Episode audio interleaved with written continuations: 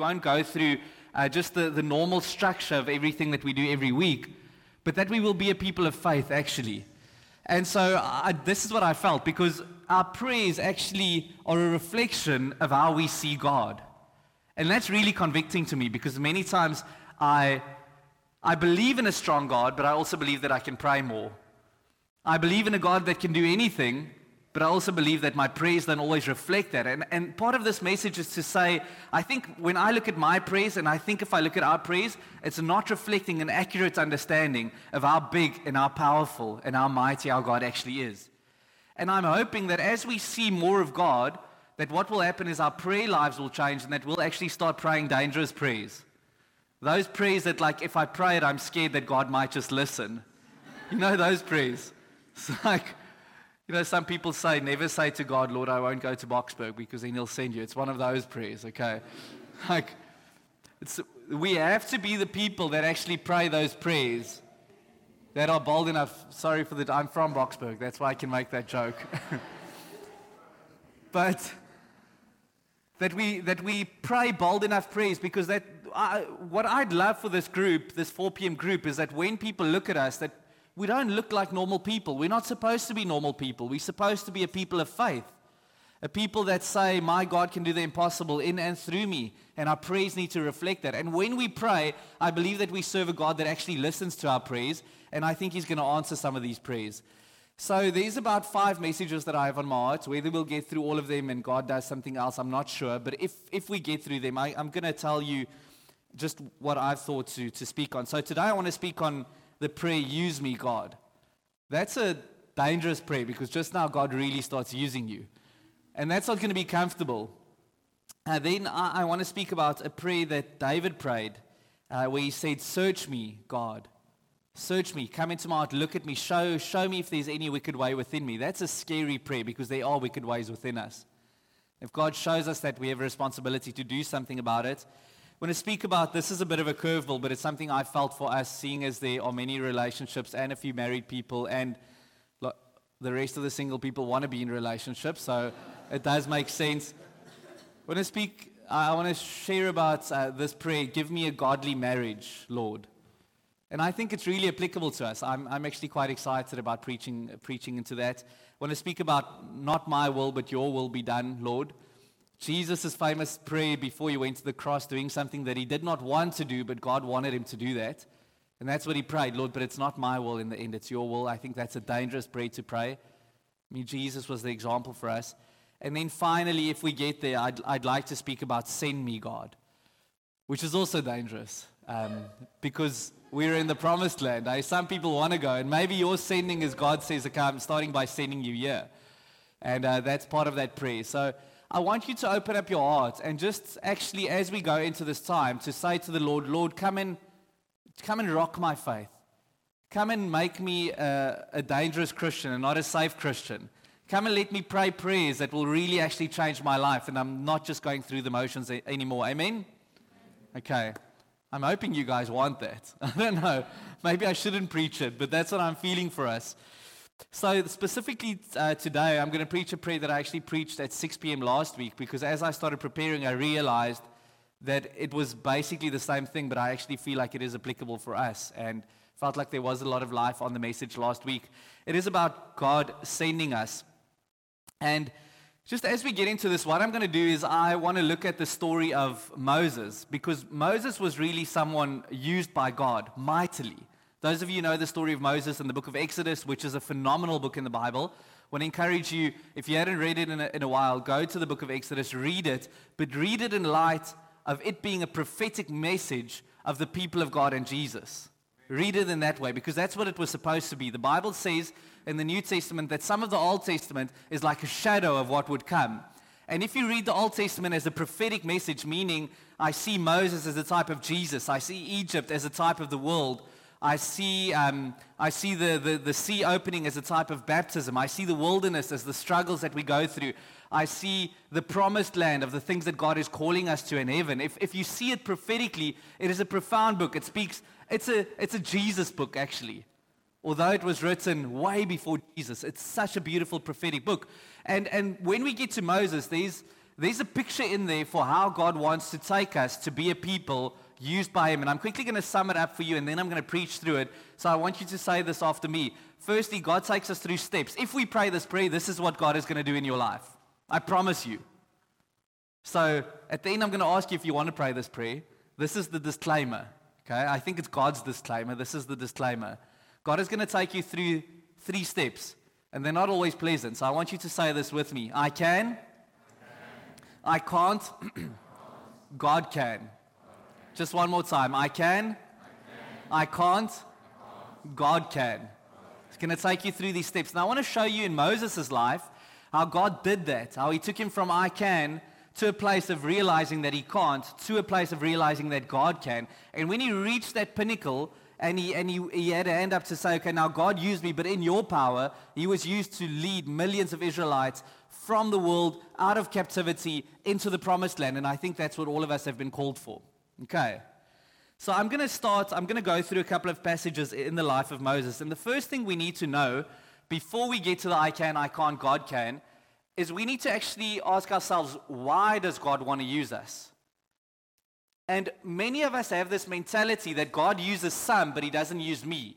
Or he uses many in a big way, but me uses in a small way. And I think God wants to come into this group and say, stop it. Stop thinking that. I think there's many of us here sitting, limiting ourselves, limiting the way that God can use us, becoming passive in our faith, and, and not walking in the way that God wants us. God wants us to have big faith, to say, God, my hand is up, use me. He does want that, actually. So before we get there, I want to just show you the problem. Because if you see the problem in the world, if you see why God wants people to build his kingdom, then I think you'll come to a place of saying, okay, I see the problem. Lord, help me to be the solution. But you first need to see the problem. And again, this is a prophetic message. So the first scripture I'm going to use, uh, read is, uh, again, I'm going to read through the, the first part of Exodus, 1, uh, of Exodus. Exodus 1 verse 8. Now, just to give you a little bit of context before we read this, in the beginning, before Exodus, there was a guy, a guy called Joseph. And Joseph was basically the guy that established the Israelites or the Hebrew people or the people of God within Egypt. He was, he was chucked away by his brothers, basically sold into slavery, but God had a plan for his life. God raised him up. And out of him and out of his children and his family came millions of Israelites who stayed in Egypt. If we count the men, I think it says about four or 600,000. So if we count the women and children, definitely more than a million people that came out of Joseph. And it was a move of God. The people of God had favor on them. There was something that God did. But we start here in Exodus 1 verse 8, and that is why God wanted to use Moses. Exodus 1 verse 8 says, Now there arose a new king over Egypt who did not know Joseph. So although God did something in the past, what happens in the world, because the devil is the God of this world, you know that. Jesus is not the God of this world. The devil is actually in charge of this world. To a large extent, under the power of God, yes, but the devil is the one ruling and reigning on this earth. Jesus will reign when he comes back. But the devil is ruling reigning now. And all the devil wants to do is when there's a move of God, he wants to come and bring in the law of atrophy, meaning that things will move backwards.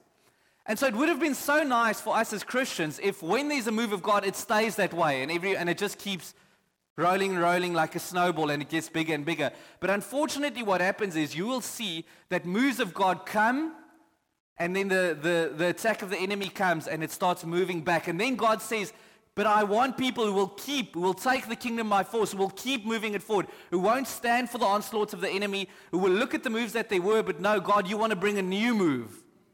They forgot about Joseph, but there was a Moses that God wanted to call. That's what God wants to put in us. And if I look at South Africa, you'll know that there have been massive moves of God in South Africa. I got saved into the Dutch Reformed Church, and I think there are still uh, people who really love the Lord in Dutch Reformed churches, so please don't see this as a bash in any way. But you know, the Dutch Reformed Church inherently was, was formed out of a genuine spirit move of the Lord. There was a massive move of the Lord, lots of it through a guy called Andrew Murray, who was in Wellington and in Worcester. The Holy Spirit fell on those people. They, saw, they saw the signs, wonders, gifts of the Holy Spirit operating. And Dutch Reformed churches, every town you'll go to in South Africa, there is probably a PEP and a bottle store and a Dutch Reformed church. That's basically, It's infiltrated. Like they planted churches like this. Most towns have a couple of Dutch Reformed buildings that they put up in those towns. A lot of them are not as healthy as they were anymore. I would say, honestly, most of them. But that was a genuine move of God. But unfortunately, the devil will come against those things. And, and if we don't stay on top of it, we don't keep fighting for those things, we don't put up our hand and say, God, keep using me, then the law of atrophy will start working and that thing will not be as it was. South Africa is in need of a new move of God, but he needs, God needs people to say, I want to be part of that. That's it. Stellenbosch. You know, Stellenbosch is in the healthy spiritual place that it is today. I think there's a lot more. But a lot of it was probably because one of the biggest churches here, there was a genuine move of God years ago in one of the churches here. I'm not going to mention names. And then Satan came into the church, I believe it. I think they, they're on an upward trajectory again, and, and God is doing beautiful things, and, and again, not bashing it. But Satan came in, there was a divorce of the lead couple, and a lot of turmoil, and later on, more issues that came out. And Satan wants to take ground in Stellenbosch, even, but God wants people to, in Stellenbosch, say, Lord, here I am, I'm putting up my hand, use me in Stellenbosch. To see a new move of God here. I really do believe that in your family, if, if, if your family has had a touch of God over the years, I'm telling you, Satan is not going to leave it that way. And if you don't put up your hand to say, God, continue working in me, then what's going to happen is you are going to take steps backwards. And the same thing even in your life. God wants to start using you in your own life, actually. It sounds weird, but, but we need to see the power of God firstly in our own lives. Don't think because you had one encounter with God years ago that that's going to be enough to sustain you. We need to be those that constantly put up our hands. So there arose a king over Egypt who did not know Joseph.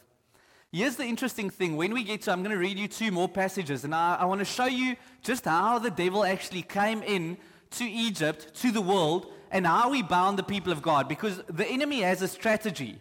He's not stupid. He's been around longer than all of us. And he has a strategy to actually bind the people of God from extending the kingdom. And I want to show you two things in the book of Exodus that we see he did. First thing, he made people, he made the people of God fixate on the wrong things. He made them passionate about things that were not God. He made them slaves to just the routine of this life. And that is a dangerous thing. Uh, it's Exodus 1, verse 13 to 14. So they, the Egyptians, the world, ruthlessly made the people of Israel, the people of God, work as slaves and made their lives bitter with hard service in mortar and brick and in all kinds of work in the field. In all their work, they ruthlessly made them work as slaves. The first thing the devil is going to try and do in you and the people around you, this is the problem, is it's going to make Christians around the world just fall into patterns of working for this world. Not be switched on for the kingdom. Be like Christians in name, but basically be slaves to this world, slaves to their jobs, slaves to their kids' routines. I need to go to sport. I need to do all of those things, but not be switched on that the kingdom of God is primary in my life.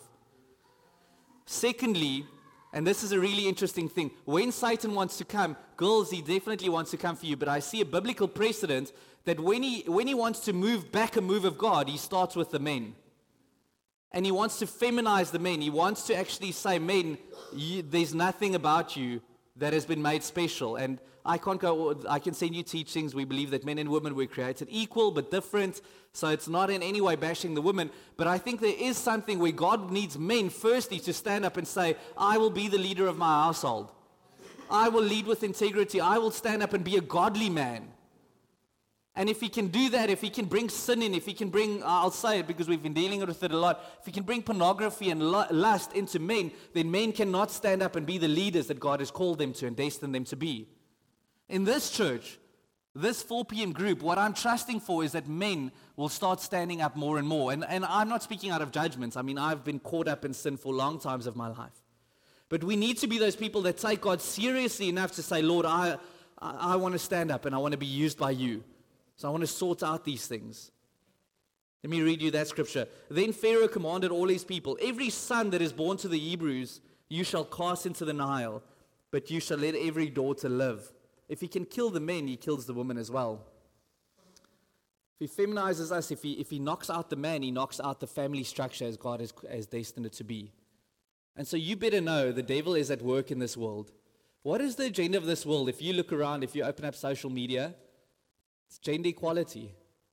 And our, we are equal in our gender, but we're different. And gender equality then makes us that we're all the same. Like men cannot stand up. It's wrong nowadays for a man to stand up and be a leader. It's wrong. Yes, we need women leaders as well. Like I feel like I need to over explain here. Because of because of what's going on in the world, this should be a simple truth. That God has called men and women differently, but what he's doing is women, you guys are being given all the liberty to run and be whoever God wants you to be, but the men must just not come close. And the men are being feminized, actually. And I don't think that's a godly thing. And so the first thing we need to realize is there is a problem in this world. Satan has come into South Africa. Satan is coming into Stellenbosch. Satan is coming into families, and he wants to do those things. He wants to take us captive. And the question today is if you are willing to put up your hand and say, God, use me, then God wants to use you to be a solution to those problems, actually. And so let's look at, um, at the, the, the life of Moses further. So, firstly, I want to start with just where Moses started because Moses had a desire to be used by God. And you'll see how that comes now. Because he saw the problem, he started having a desire. When you see the problem in this world, if you're a Christian, if you love God, something in your heart says, God wants to do something about it. God doesn't like the way the world is now, and he wants to do something about it. I, I just want to pray for a moment. I like I don't know, I so weirdly I feel like there's resistance in some way. I don't know. It could just be me. So I just want to pray. Like, I feel like this message isn't hitting the way that it's supposed to. Lord, this is not about me.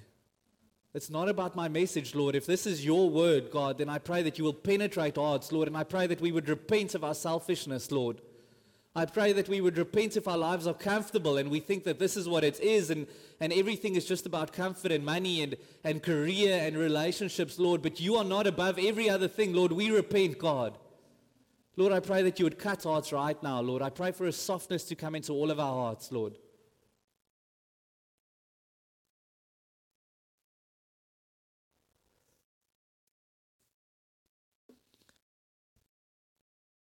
just bring your heart before God for a moment. Like if there's something of a resistance now, I, don't, I just I, I don't know what I'm experiencing. I'm just feeling like I'd love this message to cut a bit deeper. Not because it's my word. I'm reading from the Bible. I'm reading from the Word of God. But I'm just feeling like there's, there's some resistance here. And I, I just want us to be a people who are open and actually excited about the move, a move of God. And I feel like there's, oh man, maybe we've, we've slid too far. And we don't even get excited about a life lived for God because we have no clue what it is and what it means. So, God, I just pray, even through this message, that you would open up our eyes, Lord, to the beauty of being used by you, Lord. I pray that you would change our hearts, Lord, not by a message, but that you would give us a passion for your name, Lord a passion for your kingdom, Lord, a passion to be used by you, Lord. A passion to say, I will not sit still and live my few years on this earth for nothing, but I want to do something for God. Lord, come and cut deep into our hearts this afternoon. So I'm going to go back to Moses. And again, we're going to go through the I can, I can't, and God can. And this is the first thing. He saw the problem and he thought that he could. So just say it with me I can. I can. This is where he started. One day, when Moses had grown up, he went out to his people and looked on their burdens, and he saw an Egyptian beating a Hebrew. Come, uh, just stop here for a moment. I, I feel like this thing must get into us. When you look around Stellenbosch, you look around the people around you and you see the people of God in captivity, living lives not switched on for God, nominal Christianity. Is your heart hurting or not? If your heart is not hurting, if you don't look at the world around you and something of your heart is aching, then you don't have the heart of God yet in that area. And your first prayer should be, God, break my heart for what breaks yours. That's what happened to him here. Like we can't be those happy. We listen to me. We are not ah like there's something burning in my heart today. Like really, we are not to be those people that just look like the world, that sit in a job, sit in university, sit at our faculties, and everything just feels normal. You should feel out of place. It should feel like there's a problem. When people are enjoying their lives and going for it, you should feel like these people's eyes are not open.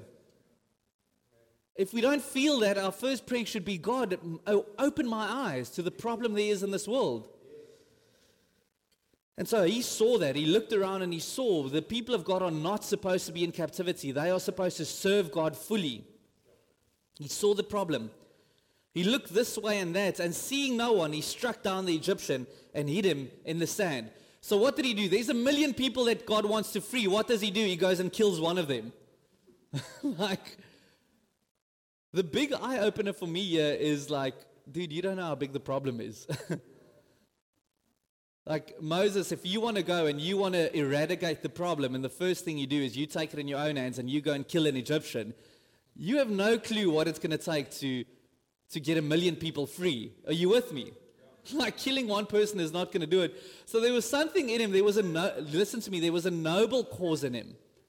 He was noble. Like he saw the trouble of the people, and he wanted to be like, "I'll do something about it." And then he do it in, did it in his own power, not realizing how stupid that actually was. How many of us do that? We see valid problems. We see a need for God. We see people being taken captive, and we think, "I'm going to do it." Like you don't, you have no clue how big the problem really is. You have no, no clue what it means if someone is really taken captive. It is impossible to do in your own strength. Moses could not, we'll look at this, but he could not do it in his own strength. He thought that he could. And so, what is that in our day? Like, I, I wrote down a few examples of how we can do things in our own strength. See a problem, and here's one. Many of us see poverty, and we think, ah, oh, I'm going to I'm going to help alleviate poverty you have no clue what the real problem actually is. You don't know how deep that problem of poverty really works. And, and you starting an NGO or getting money together and, and all of those things, I'm not saying it's wrong. I'm going to I'm gonna qualify this in a moment. You don't know that that is actually, it's, it's, it's not helping for eternity, actually. It's, I, I, I'm going to qualify this in a moment, but it's not, you, you don't know how big the problem really is. you don't know. Some of us, we think things like, oh, I see the problem, like I see there are churches and people who need, who need finances, so I'm going to go and I'm going to find a job and I'm going to make lots of money and give that to the church. You don't know what people's problem really is. And that's not a bad thing. Giving to the church is not a bad thing. Giving to people is not a bad thing. But man, you are not going to really sort out their problems by doing that. I'll explain in a minute. Some of us look at the agendas of the world around us, the sexuality agendas and and we're bombarded by these things and think, I'm going to be the one to make a difference. And listen, I'm, I'm semi guilty of this because I enjoy these guys. But then we go watch Ben Shapiro and we watch Matt Walsh and we look at Jordan Peterson and we get all the arguments and we think, now whenever someone comes, I'm going to argue them into the right place. You don't know how deep the problem really is. Your argument is going to do nothing. Even if you convince them intellectually, it's going to do nothing. Some of you think, well, I see the church, I see 4 p.m., I see there's a need for leaders. I'm going to be an elder or a deacon or a home group leader or worship leader. Listen, it's not how it works. If you try and do it in your own strength, that's not how it works. You're not going to sort out the real problem. You don't know what the real problem really is. Some of us think, man, I see it and I'm going to I'm going to have an exemplary family, good children that listen to me. I'm trying that. It's really difficult. but, but you don't know how deep, deep, the problem really is. Some of you see that there's a need for visitors, and you're going to be like, cool, uh, uh, there's visitors coming on Sundays. I'm trusting for more visitors to come, and I encourage you, actually. Since we moved here, I'm trusting for, for more life to come into this, this 4 p.m. group. I'm just going to be honest with you. Um, but we see like there's that, and I'm going to be the one that welcomes visitors. Great. You're seeing the problem, but it goes a bit deeper. I'll explain now. Some of you see the problems of people around you in the church or friends, and you think, I'm going to sit with them, I'm going to counsel them, I'm going to pastor them. You don't know how deep the problem really is, and that you actually can't help them. You can't help them. There's a funny story that I'll tell quickly, but um, years ago, I started seeing, like, it's like God opened my eyes to the fact that a healthy church is so important and that we need it. I was still a student in Wellington, and one of the guys in the church had this vision to start a congregation in Wellington with the students. We wanted to call it Campus Kerk. And so it was going to be a, a PM congregation there. And I latched onto the idea. I was like, yeah, we're going to do it. This is going to be great. And so what we did is we made a core team and we started working at it. We did something, we, we ripped DVDs. I don't know if you know what a DVD is, eh? to some of you, some of you might not know. A DVD is this circular thing. It looks like something in the old days we called a CD.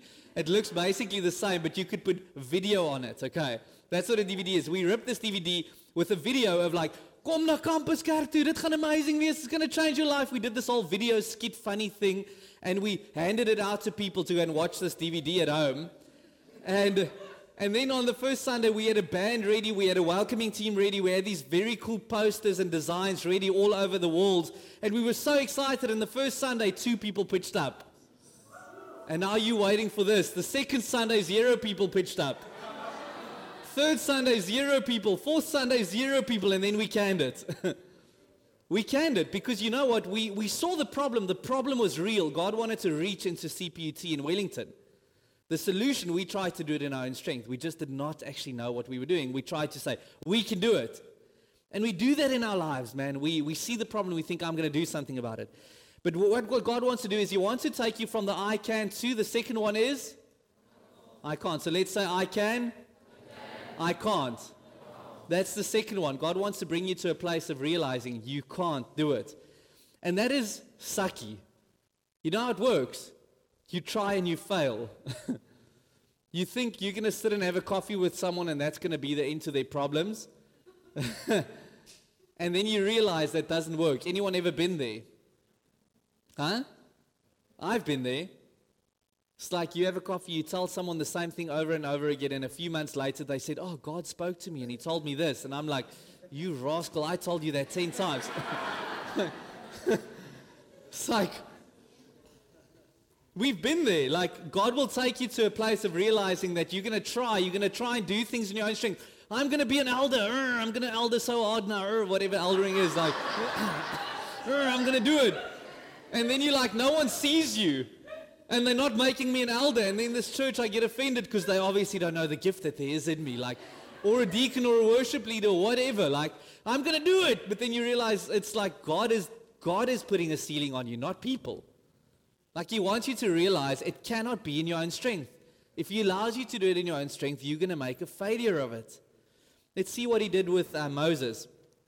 But Moses said to the Lord, Exodus 14, verse 10 to 12, Oh, my Lord, I am not. This is where Moses got to. Firstly, he's going to do it. Then he gets chased out of Egypt. And now he comes to a place of working for his father in law for a couple of years. That's what God used to humble him. So be careful. God might let you go work for your father in law one day. God humbles him like he has to look after another man's sheep. And, and then he realizes, well, I can't do. All those people are there. I'm just like a shepherd. I'm just looking after my father in law's sheep. And then the Lord appears to him, and the Lord says, But I want to call you. I want to call you. And he says, Oh, my Lord, I am not eloquent. Either in the past or since you have spoken to your servant. But I am slow of speech and of tongue. Then the Lord said to him, Who has made man's mouth? Who makes him mute or deaf? Or seeing or blind? Is it not I, the Lord? Now therefore go, and I will be your mouth and teach you what you will speak. Before God commissioned him, he first needed him to come to a place of humility, actually. It's actually interesting. He took off his shoes when he came to God's presence, which is a sign that that ground is not yours, it's someone else's. It was a sign of humility. God needed Moses to come to a place of humility, of realizing this problem is bigger than me. People's problems, I can't sort it out, actually. The church's problems, I can't sort it, sort it out. Jesus is the head of his church. He is the one that works in people's lives. If you can't get to that place and you cannot be humbled, God will, that's why it's a dangerous prayer to pray. Because God will humble you. He will bring you to a place of frustration. I'll tell you a quick testimony. Mm.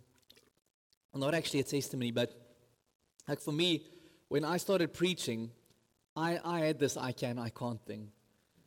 Like I used to sit where you guys are sitting now and I'd see people preaching and I would think, oh, I can do that so much better. and I think some of you are sitting there and you think the same, and maybe you can, but let me just tell you a secret. It's much different sitting there than standing here. It's like a totally different thing. And then I started preaching and I realized my preaching is having no effect on people. I started realizing I can be eloquent in words and I can uh, like I can make stupid jokes and all of those things like I, I thought I could change people's lives. I thought I can pull, pull people forward, but I just realized just how empty it is when it's just my words. And I, I, I felt stuck actually in my preaching because God wanted to bring me to a place of realizing I can't. I actually had the, the great Will Murray, who was one of the main leaders in Josh Gen, he came and he listened to one of my sermons. And then afterwards, he, he gave critique to one of the guys. He didn't speak to me directly. I just heard it via via. He said, mm, Yes, I was not impressed, eh? like, and that breaks you. It's like, whoa, that, that just breaks you. And I, I needed to come to a place of, um, of realizing that, that I can't. But then God does not stop there. God takes us, when we come to a place of humility, He says, okay, but now, now that you realize that you can't, I'm going to show you that I can. I can. It can't stop with the I. I can't. Many of us, I think, get stuck there. We try do something for the Lord, we fail, and we think, well, someone else is going to have to do something for God. God does not want you to stop there. He needs you to come to the ultimate realization that although you can't, He can. That's where He wants you to come. And so let's just say that together. So, firstly, I can. I, can't. God can. So what God did then is then he commissioned Moses to do it. And he said, well, now I'm going to I'm gonna let you do it because God is not just, when, when I say God can, it doesn't mean that you just sit still, fold your arms, and God is going to do all the work. God says that when you come through a place of humility and you give yourselves, I will work through you.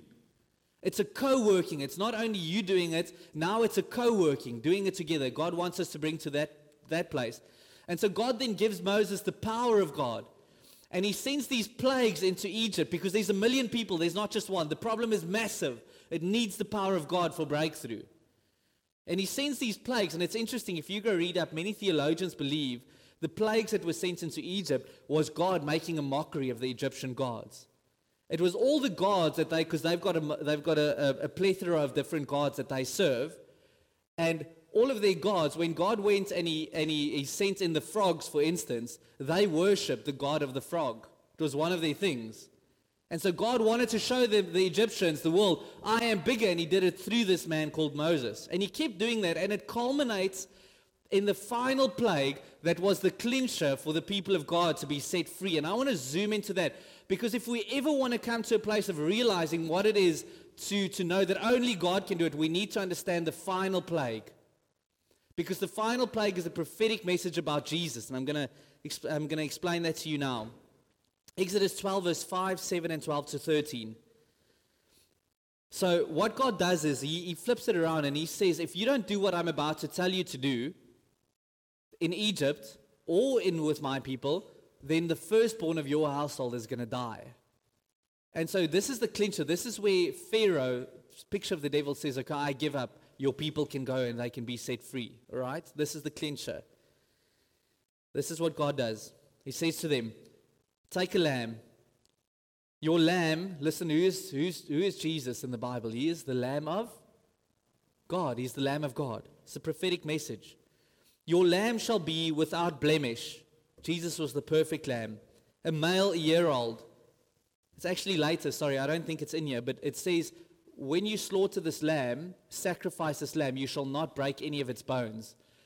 When Jesus hung on the cross, normally when you are there and you're about to die and it's sunset and the people want to go home, they break your legs on the cross so that you can't, can't pick your body up so that you will suffocate under the pressure of not being able to keep your legs up. With Jesus, they did not do that. For some reason, they took a spear and they, poked, they, they put the spear into his side. They did not break a single of his bones. It's a prophetic message about Jesus, this. Then you shall take some of the blood of this lamb and put it on the two doorposts and the lintel of the houses in which they eat it. For I will pass through the land of Egypt that night, and I will strike all the firstborn in the land of Egypt, both man and beast, and on all the gods of Egypt I will execute judgment. I am the Lord. The blood shall be a sign for you on the houses where you are. And when I see the blood, when this blood of the lamb covers you, I will pass over you and no plague will befall you to destroy you when I strike the land of Egypt. What happened here, they called the Passover. Death passed them over if the blood of the lamb was on the doorpost of your house. And from there, for thousands of years, the, the Jews, still to this day, they celebrate the Passover feast once a year, celebrating what God did there. God commanded them, make this a feast that you celebrate. When Jesus came to earth, the day he was crucified was on the Passover feast. Hello. That's amazing. This was a prophetic message about Jesus. The Jews can't see it. The, the Bible says they are blind to this. There's a prophetic message about Jesus all those years ago, the blood of the Lamb. And then on this day where they celebrate, this same day, 2,000 and something years later, more, 4,000 years later, the same day, three, 4,000 years later, the same day that they celebrate this, the Lamb of God gets crucified. He takes the sin of the world upon his shoulders. And if we would humble ourselves and ask the Lord to put the blood of the Lamb upon us, then death will pass us over. We will not die. That is the final plague. That is the last thing Jesus does, God does, so that his people will be set free. I can. How does God set his people free? Through the power of Jesus. Through the power of Jesus, through the prophetic proclamation of Jesus dying on the cross. That is true freedom. That is how God works. Your, the, Jesus on the cross is not just something that you accept once when you get saved and then you forget about it and you move on to more mature things. The cross permeates throughout your Christianity. When you struggle to pray, you need to look to the cross. When you struggle to, with sin, you look to the cross. When you struggle to love, you look to the cross. Everything culminates in the cross of Christ. It is not just the beginning, it is the end of our Christianity as well. It permeates through everything. It's not like you move on. That sacrifice on the cross that cleanses you, that is the way I come to God, whether I've been saved for 60 years or 60 days. I still come to God through the, the, the, the, the sacrifice of the cross. And so, what we need to learn is if we want to see the power of God, it needs to be by taking people to Jesus and not us trying to do it in our own strength. Because that's how they were set free. If you want any effectivity, you need to come to a place of surrender and saying, Lord, I can't do it, but you can. When I preach, it's not about me. If you don't speak, it doesn't help that I speak. If I have coffee with someone, if you don't speak, it doesn't help that I speak. If I can't take them to Jesus and you be the one that brings breakthrough, it doesn't help that I'm trying anything. Am I making sense here? He is the only one that can actually do anything. so when it comes to poverty, I mentioned a couple of things. The correct way in light of this would be spiritual poverty is much more dangerous than physical poverty. If people do not know Jesus, no solution will ever be enough for them. And so, do we give people food? Yes, I give them food in order to share the gospel with them. That's honestly my take. Like, I'm not against giving food. I'm not against alleviating poverty in the world. I think it's a good thing. But we hop on this bandwagon, this social gospel bandwagon, where I'm going to go do good in the world. Listen, that is not going to do anything. You're going to send people to hell with a full tummy. That's what it is. Unless the gospel comes in, Jesus comes in, poor people cannot be set free. If not set free spiritually on the inside. Our finances. I actually think tithing is a way of faith. It's an act of faith of saying, Lord, actually, I can't do anything financially for you. I'll just be obedient when you speak, and I will tithe even though it doesn't make sense. I will give. I think that is the way that, that we actually express faith. That's how I change something by saying, Lord, this is a, a, way for me to say that I can't do anything with my money. My money, firstly, it belongs to you, so I'll give a tenth of it to you as an expression to myself that actually I can't do anything. when you try and argue with people about social issues and sexuality and LGBTQ issues and all of those things, you know what? You can change their minds unless Jesus changes their hearts, nothing is going to change. So the solution for them is not a change of thinking, it is a change of heart, firstly, primarily. It is leading someone to a place of Jesus. You can argue till you are blue in the face, unless you realize, I cannot do it. But God can, and God will take you there. I spoke about the church. If you can't come to a place to know that, I want to tell you a quick testimony and then I'm going to end. If you can't come to a place of realizing that actually it is God that leads this church and I will submit under God because He is the one that will bring to fruition what He wants to, I can't do it. Then what you will do is you will be the least. I'm not saying you don't have to have a desire for eldership or deaconship or any of those things, but you will come low and serve and give yourself and allow God to raise you up and no human being. That's what you will do. You will bring your life before Him and allow Him to come and cleanse it and make you into the leader that you need to be. That's what you'll do. I want to share personal testimony. It's this weird thing that, like, sometimes in my life I've preached and it's ministered to me while I'm preaching. I didn't plan it that way, but it ministered to me. So I'm telling you a testimony that still needs to be tested. It's only a week old when I preached this last week. And I'm, I'm a bit scared of sharing this. I shared it with Carla in the car only because some things like I'm so scared to say it because it's still a testimony in working, right? I don't know if that makes sense. still something happening. So I've told some of you that, um, that, that since we had our, our twins, um, I, I've really struggled with anxiety. And it's a weird form of anxiety where I, I, can't tell you that I'm anxious, but my body reacts to small things. You guys won't notice it, but with some of you, if I stand and have a conversation with you, I, it's like I've got this small cough that I do the whole time. I, I do that and I can't help it. I'm just having a normal conversation. It should not stress me out. It's a normal conversation, not even speaking about church or anything, but, but my breathing just changes. And sometimes at night, when Carla and I would go sit down just to have supper or watch something, then my breathing would, I would start doing that again. So it was, it's such an irritating thing for me because I, it's like my, my chest actually sometimes would hurt from this thing. And I can't even tell you why I'm anxious. I'm just anxious. And I have brought it to the Lord and all of those things, but, but I realized this is a testimony in working. I'm, I'm telling you now. Okay, so this is me being really vulnerable as, as the lead elder here, just being really vulnerable. So I tried to give it to the Lord, and, um, and I, I, really did. When I went through my discipline process and all of those things, I gave it to the Lord, and eventually I phoned Liz East, who works for Josh, and I'm like, I just I can't, I can't get a grip on this thing. It's like, it's so irritating. I'm so frustrated. I think I need to go and see a psychiatrist. Went to a psychiatrist, he prescribed medication for me. It works on and off, but mostly it doesn't work, to be honest. But now and then it works. So I'm like, I, I went through this wrestle, like, what should I do? Obviously, I want to come off of it at some stage, but I just, I, I feel like I need the help. But it's, it hasn't been working. My poor wife, she doesn't, she hates it when someone sniffs around her. Sorry if you sniff around her, but like she, she can hear it from a mile away. And so if I do the breathing thing, she hears it from a mile away. She is so irritated, right? She's like, Leonard, just get help, do something. I'm like, I've tried everything. I can't sleep better now. Our girls are struggling to sleep again. Like, I can't, uh, where do I get time to exercise? It's always so busy. We've got three children now. I, I don't know what to do. I'm like, in my own strength, I can't do it. And I've, I've, I've sought an excuse there. And then last Sunday, 4 p.m., Dan preaches and he preaches about bringing things into the light and about the fundamentals of the faith, which is prayer and worship and Bible reading. I'm like, oh, I'm, I'm not doing as well there as I can. And I just realized it was like ah moment. I stopped fighting for this spiritually. I stopped bringing it before the Lord. My solution was I need to exercise, I need to sleep better, I need to talk to people. But I've lost the faith spiritually, knowing Jesus and by his blood, and he paid on the cross for this thing, I can conquer this. I realized that while he was preaching last week. The elders also learn something at church, right? We always do. Like God keeps working. And then 6 p.m., I go and I preach this message. And as I'm preaching it, I get a revelation. But Leonard, you're not living this.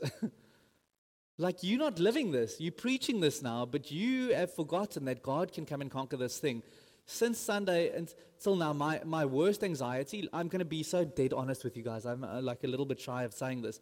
My worst honest, my worst anxiety for the last two and a half years is when we worship. For some reason, my anxiety peaks through the roof. I struggle with my breathing. It's, it sucks. I hate it. And when I come to church, because I felt this big burden for 4 p.m. specifically, and I'm trusting that I can plow myself in here more, but I've just oh, it's been like so difficult for me. I haven't known what do I do. I'm running from year to six, and I've just been so busy, and things have been so difficult for me. And I've just been struggling with things, this anxiety. Since last week, I just thought I, I need to start fighting this spiritually again. And I started bringing it before the Lord, started praying about it. One morning this week, I'm praying, and the scripture pops up in my head that where, where Paul says, One sows, one waters, but God brings the increase. And it's like a weight fell off of me for the church. And I realized I've been trying to bring the increase. I've been trying to, in my own strength, work so hard to make 4 p.m. into a flourishing congregation while I'm running my head off with 6 p.m. and trying to put out fires. And it's been so difficult. But I've realized I've taken the burden, God's burden, on me actually. Jesus is the one building his church, and I've taken it on me. And yeah, and I repented, and like I'm actually like it's a, it's a, like a, it's a fresh testimony. So I don't want to like it's been two and a half years of like such frustration. I don't want to, but for the last week, I haven't struggled with my breathing one bit. In the last two and a half years, like, yeah.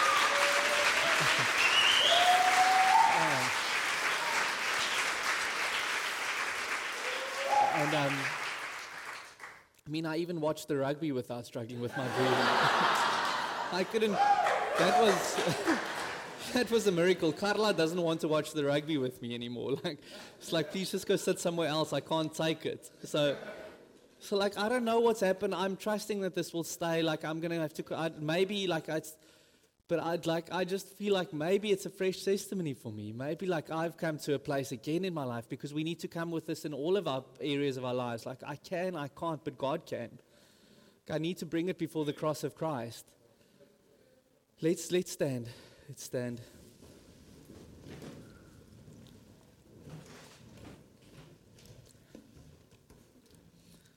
Um, so just just as we end, I think I'd like to just ask us to respond. But now I don't know if you guys can maybe come forward. I don't know if there's a song that can help us here, but just as we respond, I think what I think we most of us are probably stuck is some of us are still in the I can phase, and that's actually pride. And you may be frustrated because you're trying to do things for God and you're just frustrated in your faith and in your calling. That's maybe you haven't moved from the I can to the I can't yet. And I'd love to pray for you. And we are going to take a moment now and actually say, pray that dangerous prayer, those of you who want to. And just pray, Lord, use me. And He's going to do this in you. But I want to pray specifically for those who are still stuck there. And then I want to pray for, for those of you who've gotten stuck in the I can't. Because that seems noble. It seems noble. Oh, I've just, I've given up. I can't do it. Yes, but you need to realize that God can. It's not noble. That's false humility. Some of you have pulled back in church, pulled back in trying to help people because you realize, well, I can't do it. I'm not good enough. No, you're right. You're not good enough, but God is. And so I want to pray for those two groups of people. So maybe just for a moment, if you are in one of those groups, can I ask you to raise your hand? I just want to, I just want to pray. Not to me. Let's extend our hands to the Lord in like open, close, whatever. Just an extension of like, Lord, this is me. This is me just going to pray for us for a moment. And then maybe I want to lead us together in a prayer of like, God, use me for those of you who want to be bold enough to pray it. But if you've got your hands up, let me pray for us. God, I want to pray for these two groups of people, Lord. Those who specifically say that, um, that they can, Lord, where pride has crept in, Lord, where some people are striving to do things for you, striving in the church striving in their families, striving in their personal lives, Lord, but they need to come to a place of realizing that they can't do it, Lord. I pray that you would forgive them, Lord, of pride in their lives. All of us, if there's an area, one single area, Lord, that we are trying to do it, Lord, open our eyes to the fact that the problem is much bigger than we think. The problem is much bigger than we think, and I pray that we would come to a place of giving up, laying it down, saying, I can't do this. I can't do this, Lord. I pray that you would bring us to that place, Lord. And then I want to pray for those of us who, are, who have just resigned our fate, Lord, and said, Well, I can't do it. I can't do it, but who are not effective for the Lord, who are not grabbing hold of the power of the cross and saying, Lord, won't you, won't you work this power into my life, into the people around me? Uh, if, if we haven't come to the place of bringing people to the cross, showing them to Jesus, because we've become passive in our faith. Lord, I pray that you would break passivity right now in the name of Jesus, Lord. Break a passive attitude, Lord. I feel like it's a stronghold over this group, Lord. Passivity, Lord. I pray that you would break passivity and that people would say, My God can, and so I want to work with my God to do it, Lord. Break passivity, Lord. I pray for something of a roar to come into this congregation. Not because of us, but because of our big God, Lord. Because we serve a mighty God who can do it, Lord. You can reach people, Lord. You can bring salvation, Lord. You can bring freedom. You can set the captives free. You can do these things, Lord, not us. I pray for a people with open eyes to see a big God who can do these things, Lord. Come, Lord. Come, Lord. Forgive us, Lord. Forgive us where we've tried to do it in our own strength and forgive us for giving up, Lord. Forgive us for giving up. Give us a revelation of your power and how much you love people and how much you want to reach into South Africa, into Stellenbosch, into our families, into all these areas. Lord, come and open up our eyes, Lord. We pray for your forgiveness, God. Pray for your forgiveness. You can put down your hands if you want. I'm going to pray that prayer for us in a moment. Those of you who want to pray a dangerous prayer today to say, God, use me, just in a moment. But can I ask us just to close our eyes? Every week I want to give this opportunity, and that's why I want to encourage you to bring your friends, bring unsaved friends. I'm going to always make this opportunity available. It's a commitment I really want to make that every week we make it possible for people who don't know Jesus to get to know him. And if you are here tonight and you do not know Jesus, you do not know Jesus, maybe something just hit your heart tonight and you realized this God that Leonard is speaking about, I know church and I know I know Christianity, but I don't know if I know God personally. I don't know if He's working in my life. I don't know if I'm saved. I don't know if I'm going to heaven. Then I'd like to give you an opportunity to just make right with Him. You're not going to come forward. It's not going to be embarrassing. All the eyes are closed, please. But if that's you, if you want to say, God, please, I need salvation tonight. I need you to come and give me eternal life. I want to repent of my old life and turn to you. If that's you, wherever you're standing, can I ask you to raise your hand? No one's looking around there's anyone like that, can you give you a last opportunity if there's anyone like that? So just before I pray that prayer, I want to challenge you. If we believe that God can, then we better be his hands and feet and bring people here and reach out to people. I don't want this to be a place where people don't get saved. I want to be this place where we see the power of God. No one's raised their hand now, which is fine. It's okay, it won't happen every week, but actually, I want it to happen every week because we serve a big God. And I want to encourage you come, don't step back. We're not parking off here. 4 p.m. is not to come and park off. It's not to come in and uh, just chill, be mellow. 6 p.m. is too rowdy for you. Come to 4 p.m., it's nice and chill. like, that's not it. That's not the right place for you then. no, we want to see the power of God at work. I want to encourage you. Start, start bringing people, bring friends. Let's see the power of God at work even here amongst us. See deliverance, salvation. Let's see those things. So if you want to pray that dangerous prayer tonight, God use me, can I ask you to raise your hand? Just then, and then I'm going to ask you as you raise your hand, if you want to pray this, this is a bold prayer. It's like God is going to take you through a few things. It's not nice. He's going to humble you, but it's going to be worth it. If you want to pray that, then I just pray after me. God, I'm so sorry for doing things in my own strength, for thinking that I can sort out problems, that I can be something, that I can do something for you, but not in your strength. Father, I pray that you would show me how small I am and how big you are.